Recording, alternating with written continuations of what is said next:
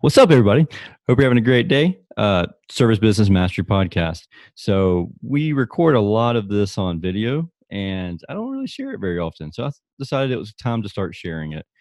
Uh, this episode happens to be with Mr. Terry here, and he wrote a book called You Don't Know What You Don't Know.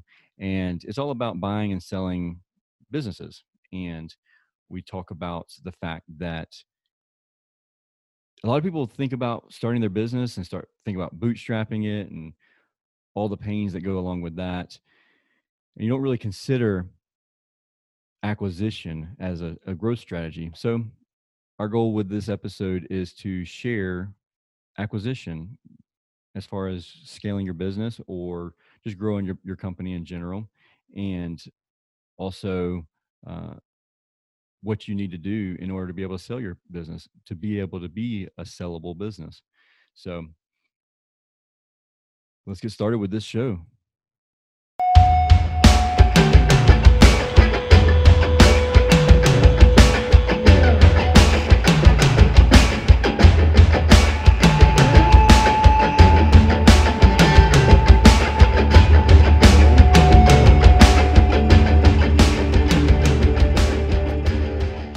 What's up, everybody? Really quick, I want to interrupt the show to tell you a little bit about our sponsor, Thermogrid. They make this show a possibility, and I want to send a huge shout out to them. Thermogrid, uh, they've got your back. And uh, CRM service, but more than that, uh, check them out. If you're interested in CRMs, metrics, growing your business, being profitable, they have a guarantee. Click the link in the show notes. Thermogrid. So welcome, welcome to the Service Business Mastery Podcast. I'm your host, Tersh Blissett. Today's episode, we're going to talk a little bit about um, acquisitions and uh, a little bit about preparing yourself if you either are wanting to acquire a company or be acquired by someone else. Uh, I'm super excited to welcome uh, Terry Lammers uh, to the show. He's a certified value um, valuation analyst valuation analyst. analyst. Uh, and co-founder managing member of innovative business advisors. Uh, he was the president and owner of tri-county petroleum for 20 plus years uh, before joining regions bank as vp of commercial banking. That's a kind of a, a cool transition from owner to vp of commercial banking uh, after selling his business in 2010 uh, armed with a vast armed with a vast financial experience and expertise uh, and decades of hands-on business leadership. Terry now works with his team at Innovative Business Advisors to guide current businesses, business owners uh, looking to sell their enterprises as well as prospective buyers.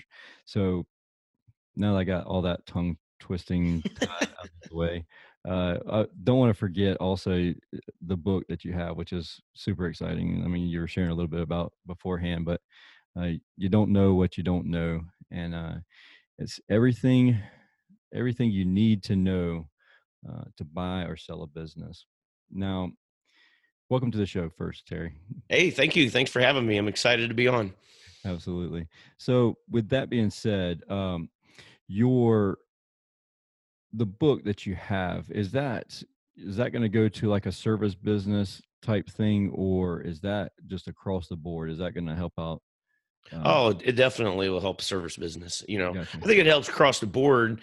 You know it's about mergers and acquisitions in my experience i had the opportunity to buy 11 different companies and grow the sales of my company from $750000 a year to over 42 million when i sold it.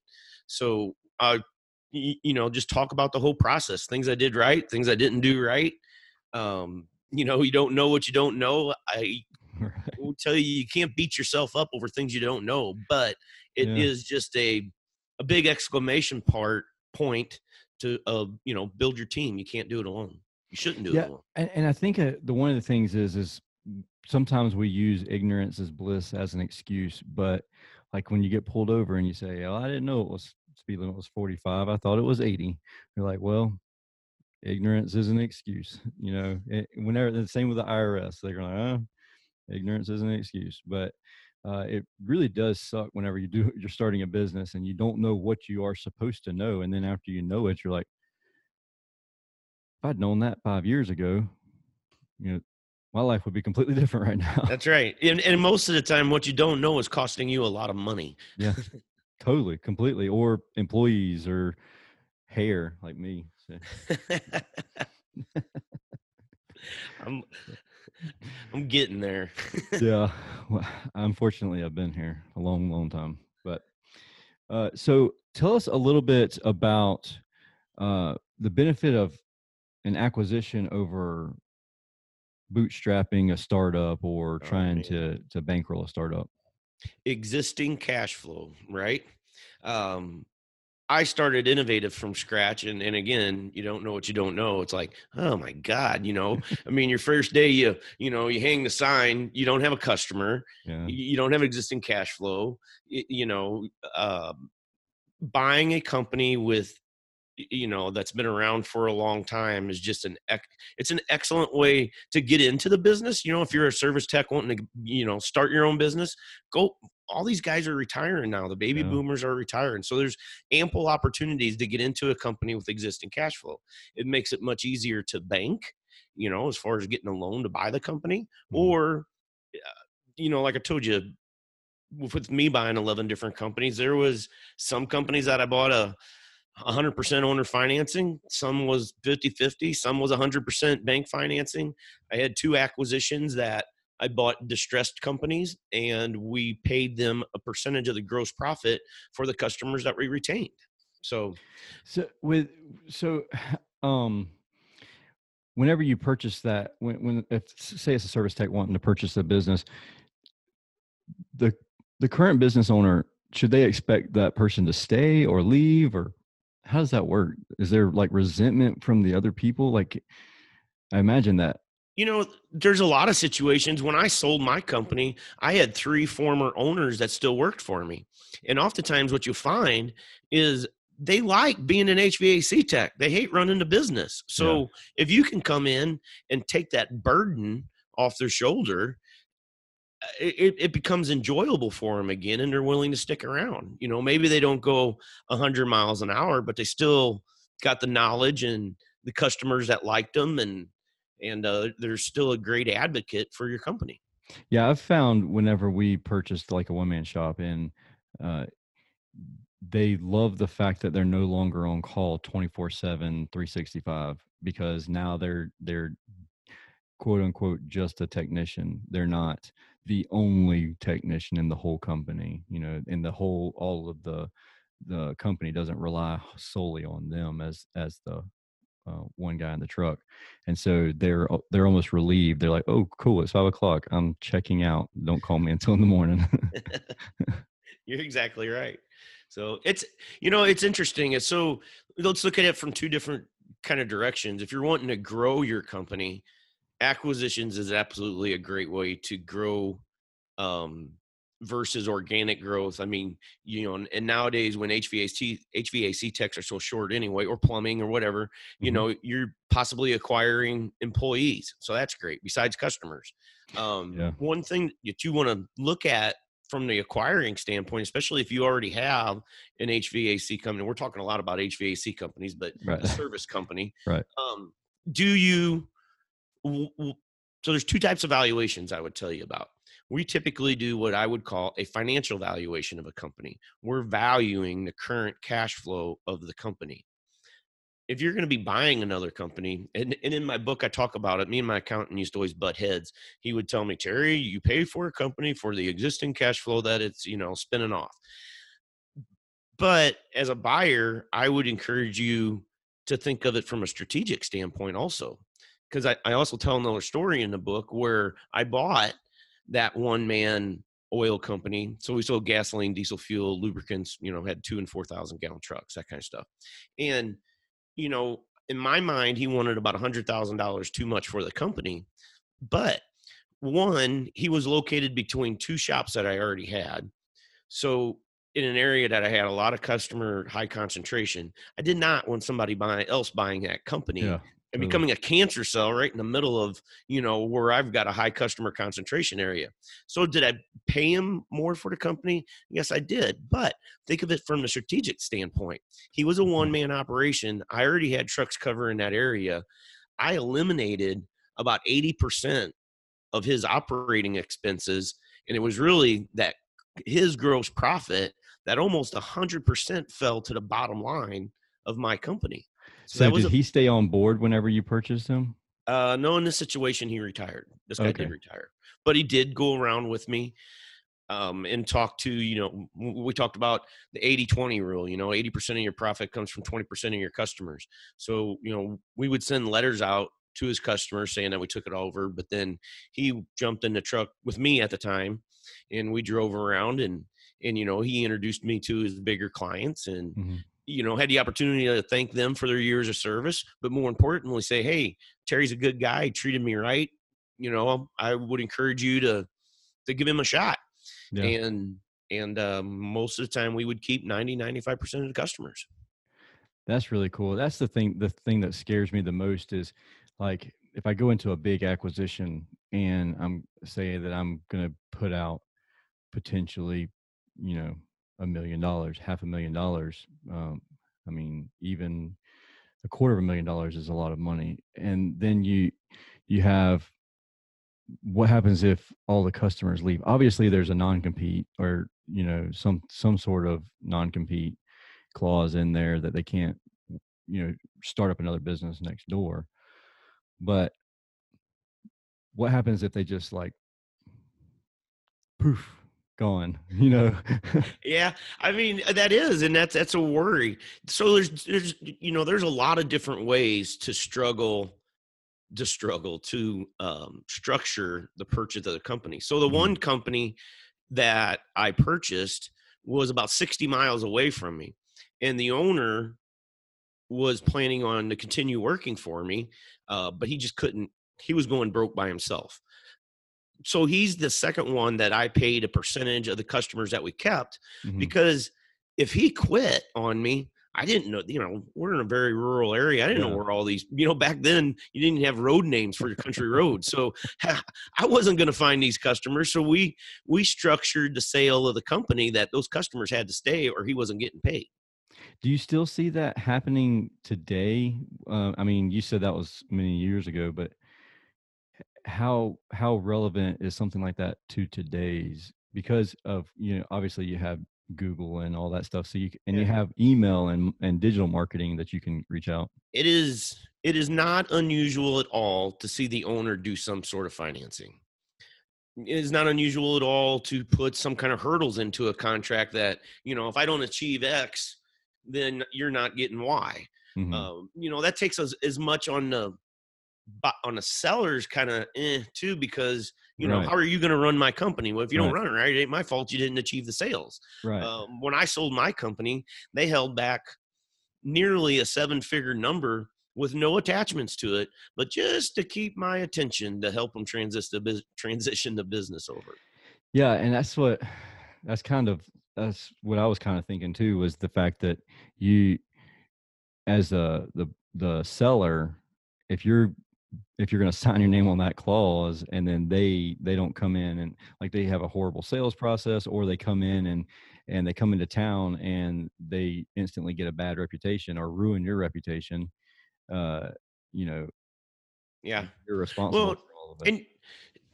and you know that kind of goes to the term of the the book too you don't know what you don't know. Right. um if you're out there and you're wanting to buy a company, or, you know, whether it's your first one or existing one, another big thing that I would tell you is right out of the gate, don't make a lot of changes. Even if it pains you to see the way the previous person was doing it, yeah. you, let that let those customers get used to you. You know, let them see your face a little bit, and then you know whether it's three or four months or six months down the road i think in the book i say a year then start making you know the changes that you want to make but let them gain your trust. But now i would say there's a flip side to that. Sometimes you need to go talk to the customer because it's kind of you know makes you go you know grr because the guy uh, he had a customer you just acquired quit because he didn't like the way the other guy was doing it so oh yeah good point yeah. So what about what if their pricing structure is just all kinds of screwed up? Like you're you're basically buying a company and they can't make money because their pricing is all kinds of screwed up. But you know how to price it. You know the pricing structure needs to be. And you're probably going to lose some clients because you're going to have to maybe double or triple what you're charging they're charging currently or completely change the pricing structure completely yeah. So those are due diligence questions. Yeah. You know do your homework before you buy the company and and you're exactly right. So you know what we teach people in our coaching program is you know the value of your company is primarily going to be driven by the cash flow of it. You know how much money does it make? But there are non-financial things that can affect the value or sellability of the company. And it's these non financial things that, I mean, it may not lower the value of your company from a million dollars to $800,000. It may make it completely unsellable. You know, okay, that's a big, uh, big difference there. It's a huge difference. Just you know, before we jumped on the on the thing here, yeah, we talked about a HVAC company that we got for sale right now. We're you know, unfortunately, somebody overvalued the company with them. They tried to sell it to a key employee. That was a crash and burn. Then the guy quit. So now he doesn't have any other HVAC techs. And, you know, he's doing everything and it's making it an unsellable company. Yeah. So, yeah. And, and the great point about that, about it being unsellable is now because that owner is the tech and you're, I mean, you're going to leave So, what I've found with owners who are the techs, they have relationships with all the clients. And mm-hmm. so when you leave, when that technician leaves, who is the owner, these people are still calling for the previous owner. They want the previous owner to come out there because, and as the owner, you almost kind of you take more ownership, you take more pride in each job that you do because it's a hundred percent your reputation on the line.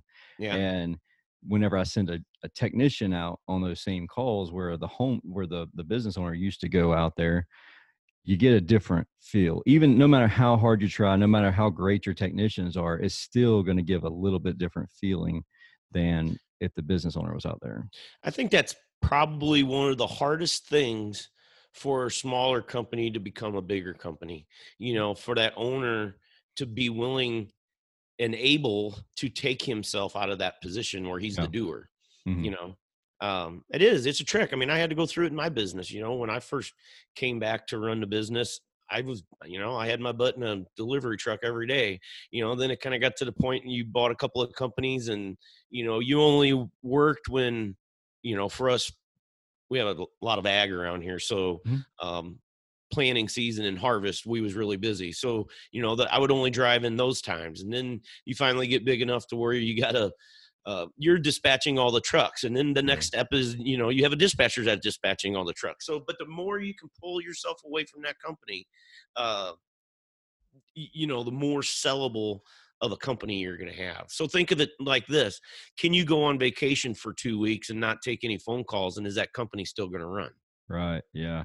A friend so, of mine, Mike Michalowicz, wrote a book called Clockwork, and it's basically making your business run like a clock or clock um, running on its own. And and one of your commitments is 18 months after you read the book to take a full month off because through a month your entire cycles happened. Your bills have been paid, you know, all your your payrolls happened and all that stuff. And can the whole business run with you being completely disconnected from the business for a month?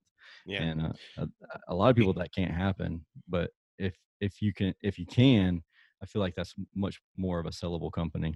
Absolutely. And don't just think I you know, I've had issues before where um in, in, our coaching program we call it the switzerland structure so as your switzerland was a very independent country right didn't fight in any of the world wars well is your is your company independent of any one employee any one customer or any one supplier.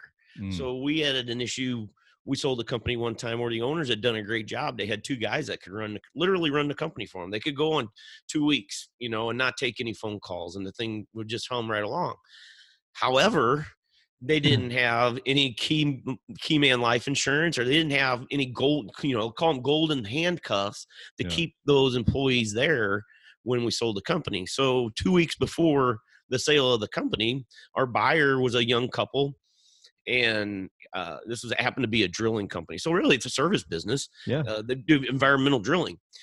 Um, young couple. He had a master's degree, engineer, so obviously a smart guy. Yeah. But he had never done any drilling. So these two guys had to stay, or he wasn't buying the company. Right. So we spent a lot of time in attorney's fees discussing: Are we going to make these two guys sign a service agreement? I mean, you know, an employment agreement with a with a non compete, and possibly pay him something, or are we going to go in, shake hands, and pat him on the back, and say, "Hey, you're going to be a main part of my team, and I'm going to start a profit sharing program." So ultimately, we, you know, they're blue collar workers, right? They've yeah. never signed an employment agreement. They never right. had a non compete. We felt like the probability of them telling you where to put the employment agreement in certain places was probably pretty high. Right, so yeah. we did go, we did ultimately, you know, do the handshake and uh, he was going to put in a profit sharing plan. Um, they stayed. Uh, it wasn't, it was not without it bumps and bruises, but yeah. but it but it but it worked. So yeah, that's a good point you make because sometimes we'll have and even when you're not selling your business, sometimes you have that key employee and if it so i have uh there's this one guy in hvac industry he sells nine million dollars a year like that's what he sells easily nine million dollars a year. Whereas most service or most salespeople in hvac they're they're selling like one two maybe three million a year. And and so my coach was like, would you rather have one guy that sells 9 million or three guys that sold 3 million, you know? Exactly. And it's like you have all your eggs in one basket with that one guy. Like who wouldn't want a, guy that sells 9 million dollars a year? But what happens when you built your infrastructure on that one guy and then he leaves? So. Yep. I have a cu- uh, I had a former customer. He's actually still in business, but I love to talk about him in my speaking engagements. um, he had a big business. It was a trucking company, and he probably operated about 50 trucks. Uh, he delivered all of the milk out of a milk processing plant. So, you know, one gallon jugs, cottage cheese, all that stuff. Yeah. And I mean, he'd going through 10,000 gallons of fuel a day. So, I mean, this is, this is a legitimate company. Yeah. But guess how many customers he had? One. One. Yeah. the dairy. So, would you buy that company? You know, I mean, uh, yikes. Well, you know, one of the acquisitions that we we purchased, uh, they had, and this was a, an ignorance thing on my behalf, talking about this exact scenario where uh, they had a couple of small accounts, but they had one account that just kept one guy busy all the time, and uh, and and several times throughout the week, so they need additional support for this location. Well, I picked up this account and uh, they were charged they weren't charging for everything that they were doing. They would have somebody there all the time and so i was like x-nay mm. we're charging for everything that we're doing. We're not a charity case. And within months they were like all right we're good. We're, we're going to go find somebody else. And i'm like yeah we lost that that one account that was their big yeah. i you know so you would call that customer concentration. And i got burnt on the thing myself you know i like to say when i was young and dumb yeah. i bought a pretty good sized company and i needed so it's interesting i'll tell you mike i was a fuel company that sold lubricants you know and i found a company to buy that i would say was a lubricants company that sold fuel. And more importantly he had a bulk oil packaging facility which i sorely needed i was operating out of my old calf shed. Um, and I'm I'm a country boy, so uh, I wasn't gonna say anything. You're good. you just had a blank look on your face. No, but uh, you just see it on my face. He, he uh he uh, he was serviced a mine, and that was probably his largest bulk oil account. You know, and I naively was like, "Oh, the mine's never going to close, right?" right. well, three years after I bought it, the mine closed. You oh, know, geez. so yeah, you that's you know you can get burnt on that, but so there's always ways you can get burnt but here's a couple of other things that I've had happen recently that that's really important um, for your listeners to know. One, uh, you know, acquiring another company is a great way to expand yourself geographically. Yeah. But I had a company, so we have an HVAC company for sale right now, and I called a guy in a you know an adjacent town and he said, "Why would I want to buy another HVAC company in an area that I 100% cover where he's at currently. and and I just wanted to shake him. The reason is if you know if that guy goes out of business, his business is going to get split up between several yeah. other other suppliers, you know, HVAC people, totally. whoever. But if you go to him and pay him, pay him a fair price for the company, and you and I was also talking about, you can get some really good deals buying companies. Yeah. And he goes around and tells his current customers that, you know, buy from you, you may be able to keep 95% of those customers. And what's that worth to you over the long period of time? Yeah. So what what would you say cuz I've had some people tell me before like now these are well established companies they've said, you know, why should I buy the one and two man shops whenever I can just spend marketing dollars to put them out of business? I talk about that in the book also. And one of you know, one of my thoughts around it is you're going to be acquiring customers that you didn't even know was out there. Um, there was a, a company that I bought and they was selling all the fuel to the local refinery, the fuel refinery. Well, who in the wide world would think that you would sell fuel to a fuel refinery? Good point. But they could they could take their non-taxable diesel fuel out of the proverbial spigot, so to speak, what they was making, but the gasoline and taxable oh, diesel yeah. fuel for the trucks has to come from a licensed distributor. And that account for us was over 45,000 gallons a month. So I mean, one, I didn't even know it could be account an account. Two, how would you you know it's a refinery you you can't even get in the place without a badge and three the person that you needed to talk to if you was going to tackle those hurdles is actually in houston and not in illinois right. so so you say you know why do that because there's probably a lot of clients out there that it may take you think of the money you'll spend on the marketing versus you pay them a fair amount for the company and you get that company forever. That's a good point that you made there um, about not even knowing that the customer exists, and then not only that, not being able to have the access to the person that's the point of contact to even make the decision, the decision making, I guess, uh, in that scenario. Yeah. And I, I, totally get that 100%. I think that most of the times, the time when people have said that, I think that what they were implying was pretty much a, a residential service company where they could market to the homeowners yeah. uh, versus a commercial client and and we do both we're 50 50 commercial and residential so um, I totally can see exactly what you're saying there about the that. Yeah, and I mean, I'm not saying you know if you're trying to grow the company organically by a website or you know marketing that there's anything wrong with that. And, yeah. and ultimately, I think it'd be a combination of two. What if you can't find a company? If you're going to hang your hat 100 percent on acquisitions and there's nobody to acquire, yeah. well, that's an issue. Oh, you know, but then so we've been talking about acquisitions quite a bit. Yeah. Um, I think it's equally important to address the other side of the fence the people that are wanting to sell their company. Yeah. So the number so the number one reason, so two things really. One, and I was like this, a lot of business owners up to 85% of their wealth is tied to the value of their business. But do you have a sellable company? So it's very important, you know, think about this.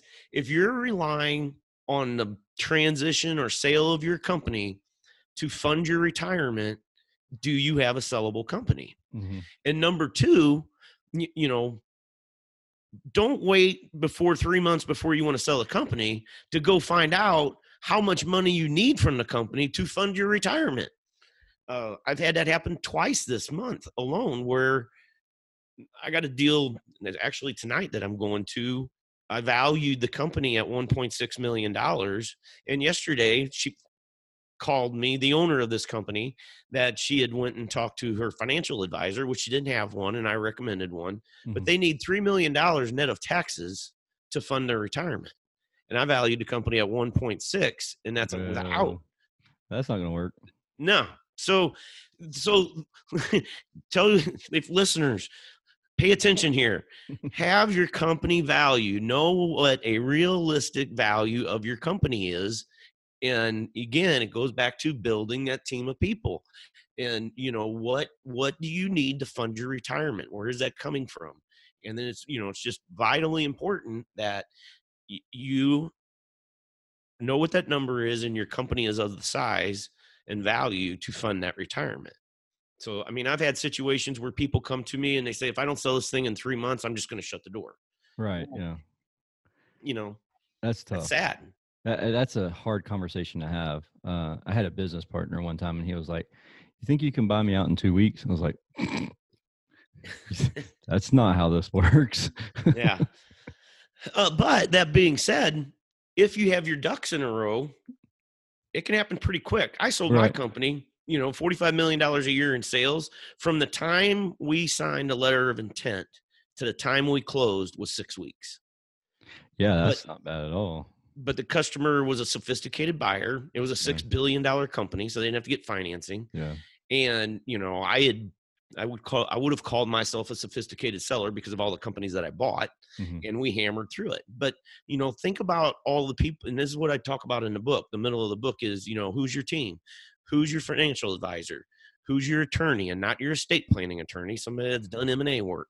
Yeah. You know, um, do you need a banker and do they do do they do M&A transact or you know I guess really what I should say is do they lend money to the type of business that you're in? If you got carpenters listening to your show, you said a lot of a lot of banks don't want to fund construction companies. Really? So, oh yeah, definitely. Uh, so are you at the right bank?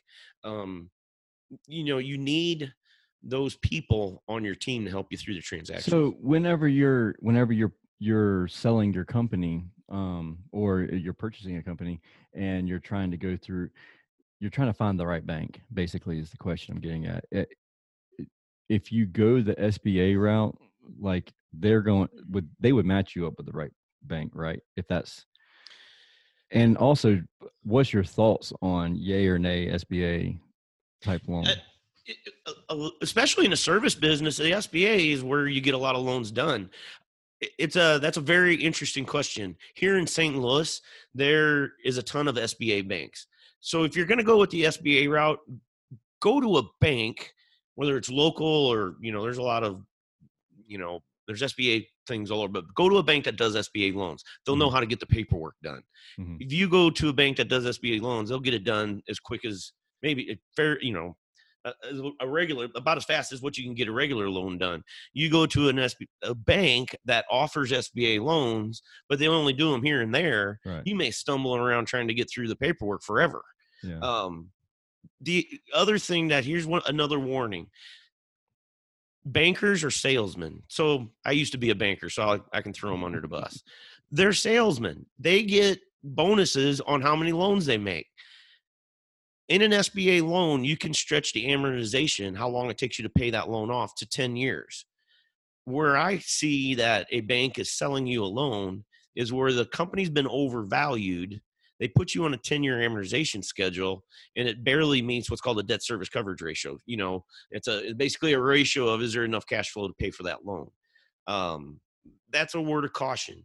Now i tell you people know if how do you know if you're if if that's you if you're getting stuck in that scenario your cpa you know, one, hopefully you have a banker that understands it because believe me, when I worked at the bank I worked at, there's some of them guys, they were just paper chasers. They didn't know anything about finance. Yeah. Uh, but you know, that's why you need a good CPA to, to help you through that. But you ought to be able, you ought to be able to pay for that company. I'm going to say in five years, there should be yeah. enough cash there, cash flow there to support you getting a salary and to pay for the company in five years. Now, if you want to do the SBA route and get a 10 year loan, your loan payment's going to be much smaller. There's nothing wrong with that. What I tell people all the time is, you know, the, for the first two or three years, take that lower payment, stuff some cash away.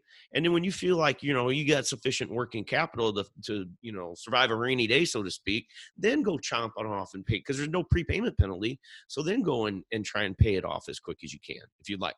But you want to make sure you know you build yourself a cushion is there a benefit to paying it off early other than peace of mind i mean so, you know peace so of let's mind say, let's say you squirrel away some cash like you said you, you keep some cash for a rainy day fund um, even if it's you know two years worth of cash flow. I mean like two years worth of overhead expenses like something crazy. If you had that put away and then you just just ran it out for the low payments for 10 years if you were planning on keeping the business for that long it all Would, depends on what your goal is, you know. So I, I, love this term, and I use it in a book, and I talk about it. What's your bankability? You know, because yeah. another thing, uh, I'm in the process of doing a website for the book, and we'll have it on there. You need a debt schedule. What is your total payments? You know, so if I say your debt service coverage ratio, you know, ideally ought to be two, that means you have two dollars in income for every dollar worth of debt. A bank's minimum is t- typically 1.25 you know, a dollar twenty-five in income for every dollar's worth of debt. But man, that's a very leveraged loan. If your debt service coverage ratio is, you know, up in that two range or higher, chomp it off and save yourself the interest expense. You know, if, okay. so that's you want to buy another that, that interest that yeah.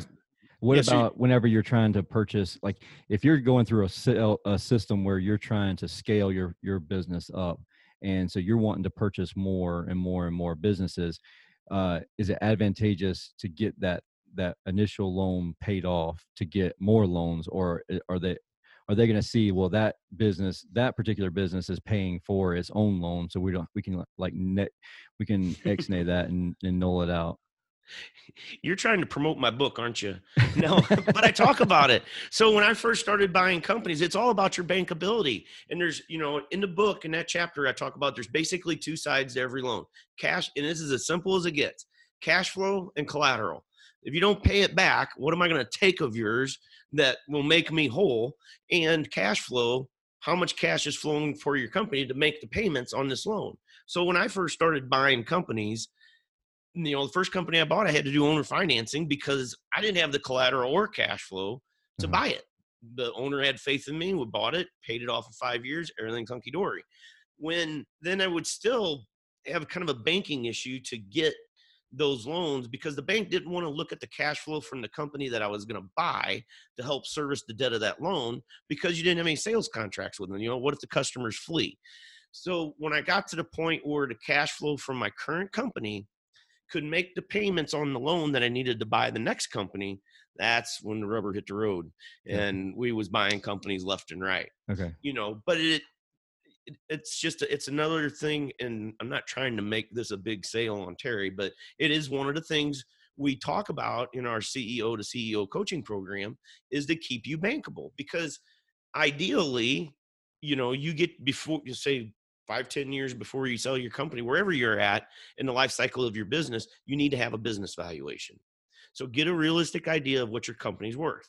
Then your team member, member who should be a financial advisor tells you you need X number of dollars from the sale of your company to fund your retirement. Well, if your company's worth a million and you need three, let's coach you up you know if you're going to grow that company likely you're going to have to borrow money to whether it's for an acquisition or buying more trucks or whatever. Mm-hmm. um, so you know w- would you even have that conversation with your financial advisor if you're like in your 30s and you've you've got like let's say 20 million dollar a year company and you're looking at selling it? Like would you even have that retirement conversation or i mean you just plan on going ahead and investing that money into a different company? Uh, um Yes, definitely have that conversation because so I, I have two mantras. It's not about your your company is not about sales and net income. It's about gross profit and cash flow. On the flip side, I don't care what you sell your company for. It's what you get to keep net of taxes. And that was one of the things I didn't do right. I didn't seek the advice of a financial advisor when I sold my company. Because mm-hmm. what do most owners want when they sell a company? They want a big check, right? Well, guess what? That comes with a big tax liability. And there's ways to structure the sale of your company that could benefit you greatly um, when you when you sell the business. In fact, mm. when you write a book, they want you to write a first first page. So it's supposed to be something riveting, you know, that keeps you want to turn the rest of the pages. Well, my first first page is about me, a, a company that I actually bought, and we negotiated the purchase price of the company. But there's this little thing called the allocation of the assets. How are you allocating the assets to that purchase price? You, as the seller, want as much money to go towards the asset. I'm sorry, mm-hmm. you want to use the seller want as much money to go to goodwill. It's taxed at a lower rate. The buyer is going to want as much money to go to the assets of the company so they can redepreciate them back off. Well, our two accountants were butting heads on the allocation of the assets. So I don't know. It's an interesting. How how do you decide? I mean, how did you decide on that? Like, is well, it that part of negotiation of the sale? For me, I ended up calling the owner, and I had to have the allocation of the assets a certain way to satisfy my bank. Okay. So I knew it's it's like his name was um, shoot, I can't think of it right now, rats, but Jerry. So I, you know, I had to call Jerry and say, Jerry, this is just the way it's going to have to be. I know it's going to cost you more in taxes, but it is what it is. And uh, he was kind of funny, old guy. He's okay, Ter. That's the way it'll be. I went back in the conference room, told my accountant, run them this way, and, and we got the deal done. So in that scenario, though, but if if he didn't know that that was what he needed to do, he without any like you could have steamrolled him. Yeah. If if he didn't know that this is how it needs to be done. That's why you got to have a team. You know, you don't know what you don't know that's yeah. I mean, that's and and your coaching program. What does that stand for? The E because it's uh, chief everything officer to chief executive officer. Okay. So we basically do three things. We really help the business owner understand their financial statements and teach them, you know, eight to ten key financial ratios that are. If you know those ratios, and I can teach anybody how to, you know, eight to ten ratios, you'll have a pretty good heartbeat on how your company's doing. Um, your bankability, we talked about that. Are you a bankable person? If you're going to grow a company, can you, you know, are you bankable? And it's not just a, um, I got funny stories around that too. And then the third thing is um, the non-financial things that affect the value of your company. So we do that in one-to-one coaching and or small groups of five. So cool. That's really so, cool. So yeah. How did they how did they get in touch with you to do that? Um, uh, website is www.innovativebaboyapple.com. Uh, my phone number is 618 530 8922. Uh, I'm also on LinkedIn, Facebook. You'll find me all over the place. Cool. Anything else that we want to add other than pick up a book, pick up your copy of the book? It's a, you know, it's a, it's a quick read. Um, how many pages is it? It doesn't look terribly. No, thick. it's not. It, it it it takes me maybe about three hours to go through. It's only about 130 pages. So, oh, yeah. but at the end of each chapter, there's questions. And believe me, I writing a book is a painful thing for me. but the last thing I did was that's called check yourself. Um,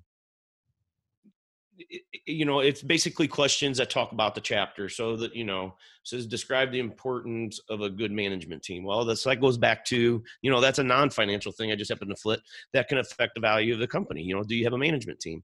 Um, but when i was writing those questions that's when it was kind of like the aha moment you know? It's like right, yeah. you know what? If you read this book and you know the answer to these 75 questions you'll learn something. So i think we're going to have that available free. There will be a website for the book www dot you don't know what you don't know dot com. That's up and coming and that'll be something those questions is something you can download for free but the book's available on amazon and kindle right now. Perfect. Cool. So, is there anything i didn't ask that i need that we just got to get it out there i think we could do three or four episodes just on this honestly I, I'm, I'm right there with you so i love acquisitions uh you know i i think it's just very important if you're a current business owner, God, I could talk to you. Most reasons, most most reasons businesses don't sell is because they're overvalued. You have to have a bankable deal. Mm-hmm. Um, could you, you know, could you get that great big multiple from a strategic purchase? Yeah, it's possible. I mean, I did, um, but it, you need to have a little bit of a realistic idea also in case you you don't hit a home run like that. So yeah, and you were. It wasn't like you just decided one day to just sell your business. Like you had kind of you had some sort of plan outright. I, I did well. I had some, and that's what what led me down to the path that I'm doing now, valuing businesses. Because you know, in 2010, and it was like 2008 when I started this process fuel's four dollars a gallon and let me tell you you don't have a lot of friends when fuel's four dollars a gallon. Um, and 3000 local customers the key word being local there. Local. Uh, i had to like hide. Yeah. But uh, i had somebody value the company and they told me the value of it and you know i was fortunate. I was like oh jesus if you can get that far i'm done you know uh, yeah. I'm, I'm i'm done.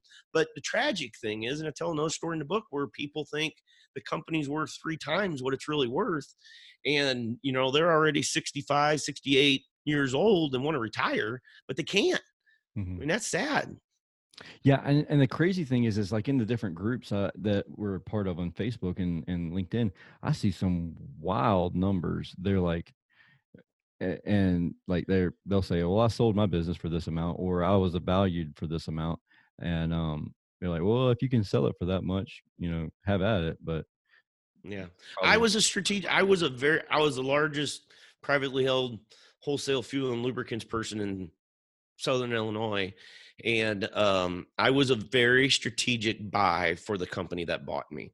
And you know, and one of the things I didn't know about until I sold the company was they needed my lubricants packaging facility.